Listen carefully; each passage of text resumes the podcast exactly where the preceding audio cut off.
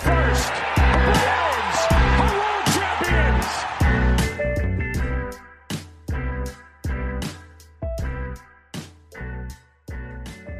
Miami Marlins trade deadline outlook. This is Ryan Finkelstein, managing editor at Just Baseball. I got Aram Leighton, our co-founder here, and I'm just going to let you roll here. Marlins, what do they do? Big fan, frustrated fan.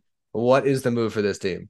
I to say the latter is more correct. Big fan. Uh, those days, I I don't know. Uh, they they may have made me numb at this point, but uh, this is going to be an interesting deadline. They're obviously not going to buy, um, even though they're four and a half games out of the wild card, which is hilarious.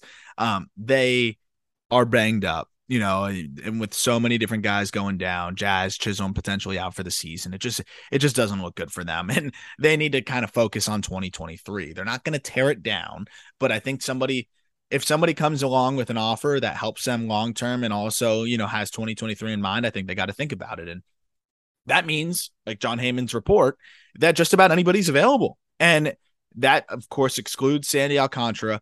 He didn't mention Jazz Chisholm, but I would assume that Jazz Chisholm is not going to be shopped or really listened to on offers here. I think he just was more not mentioned because he's basically out for the season already, anyways. The Marlins need to consider trading Pablo Lopez. They need to consider trading Garrett Cooper. They need to consider trading just about everybody. Uh, but it needs to be for the right pieces. It's not just a dump for lower level prospects. This has to be a, you know, one of those situations where things match up well. I think they have to, have to, have to trade anybody that you know isn't guaranteed on the roster in 2023. Um, that's like an Anthony Bass who has a player option or a club option, but you know ultimately sell high on a reliever. Uh, but I would say trade just about anybody. I'm open to trading just about anybody, and that even includes Pablo Lopez. I wouldn't want to trade him just to trade him, but if a team comes along with the right offer and can help satisfy your center field needs, maybe help satisfy some of the questions at the hot corner, maybe you got to be okay with trading a Pablo Lopez. Well, my question with that is what is the right type of package? Are you looking at, you know, prospects that are close? Are you trying to get a major leaguer already? I think that's the thing here. And I know you're writing an article about this as well, the, the five landing spots you see. Kind of where do you see Lopez fitting on other teams? And again, what type of deal should the Marlins be looking for?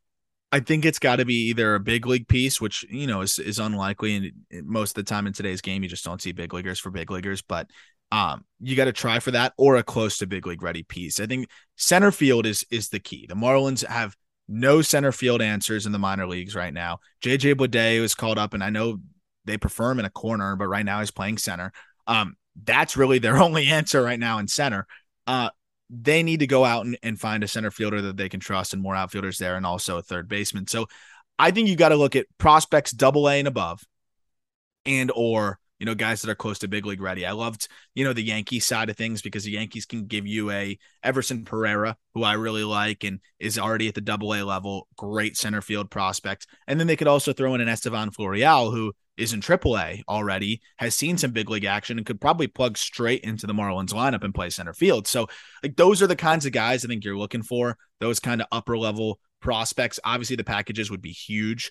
Uh, the Dodgers and Andy Pages, who's in double A, he's young, but I would love to see him maybe a James Outman, another guy that's in the upper minors as well. Like those are the kind of targets I think if the Marlins are going to trade uh, Pablo Lopez. Um, if they're not going to, I don't see how they can answer a lot of their issues. Garrett Cooper's probably their other most valuable chip with, you know, what he's done offensively and the the control that he comes with. But outside of those two guys, going to be really hard for them to bring in a massive return. Not that many teams are going to want a Jesus Aguilar. Anthony Bass could get you a nice return, but he's not a closer. Um, he's clearly a seventh inning guy. Uh, how many pieces on the Marlins can really get you that legitimate frontline, you know, or not frontline, but legitimate piece that you can feel good about in center field? It's really only Lopez, maybe Cooper, and that's about it. One other name is Christopher Morel from the Cubs. If the Cubs want to add a pitcher like Pablo Lopez, I would love that as well. Yeah, I think that's an interesting landing spot for sure. And my big question now, as we're talking about different guys that can move, is is Jon Berti a building block or a trade chip? What do you think?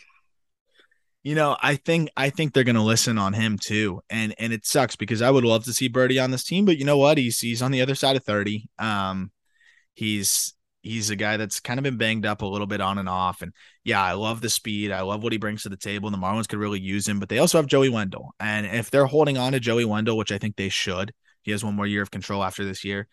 I I think they could dangle Jon Berti. And you know what? There'd be a lot of teams that could use a Jon Berti. Um, with leading the league in steals is one thing, but he's he's hitting the ball. I, he can play all over. He's not the best outfielder, but you can stick him out there. He can play shortstop. He can play second. He can play third. You can put that guy anywhere. Plus speed and and you know the bat has been as good as ever.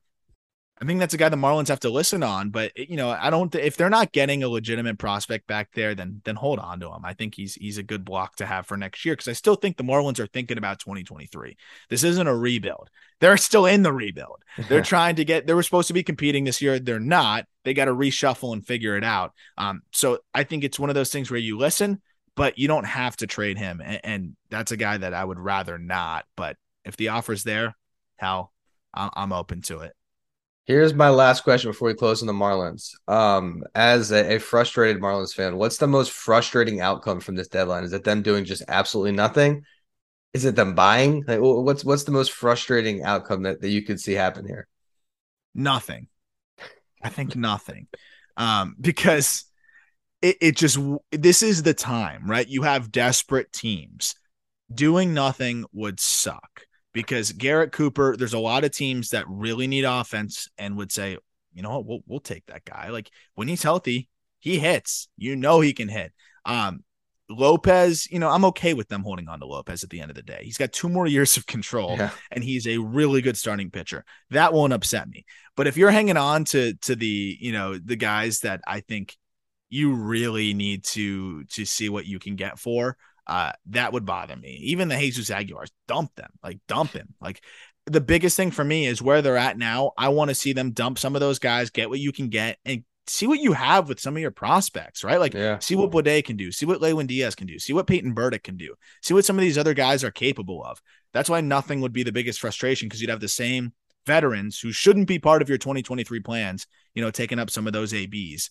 That would piss me off the most. I would I wouldn't mind seeing a Lopez trade though. I'm happy either way, but the trade better make sense. I would think the worst case scenario though is they trade Pablo Lopez for a return that I hate. That would be the worst case scenario, and I, and I'm mentally preparing for all outcomes here. Well, we will see how Arv's mental state is uh, on August 3rd after whatever this Marlins team does at the deadline. Make sure you are checking out that article he's going to write about Pablo Lopez and all the other deadline coverage we got at justbaseball.com. Follow us on YouTube here, the State of the Division podcast. Uh, we're going to do 30 outlooks, 30 teams. So make sure you check all of those out as well.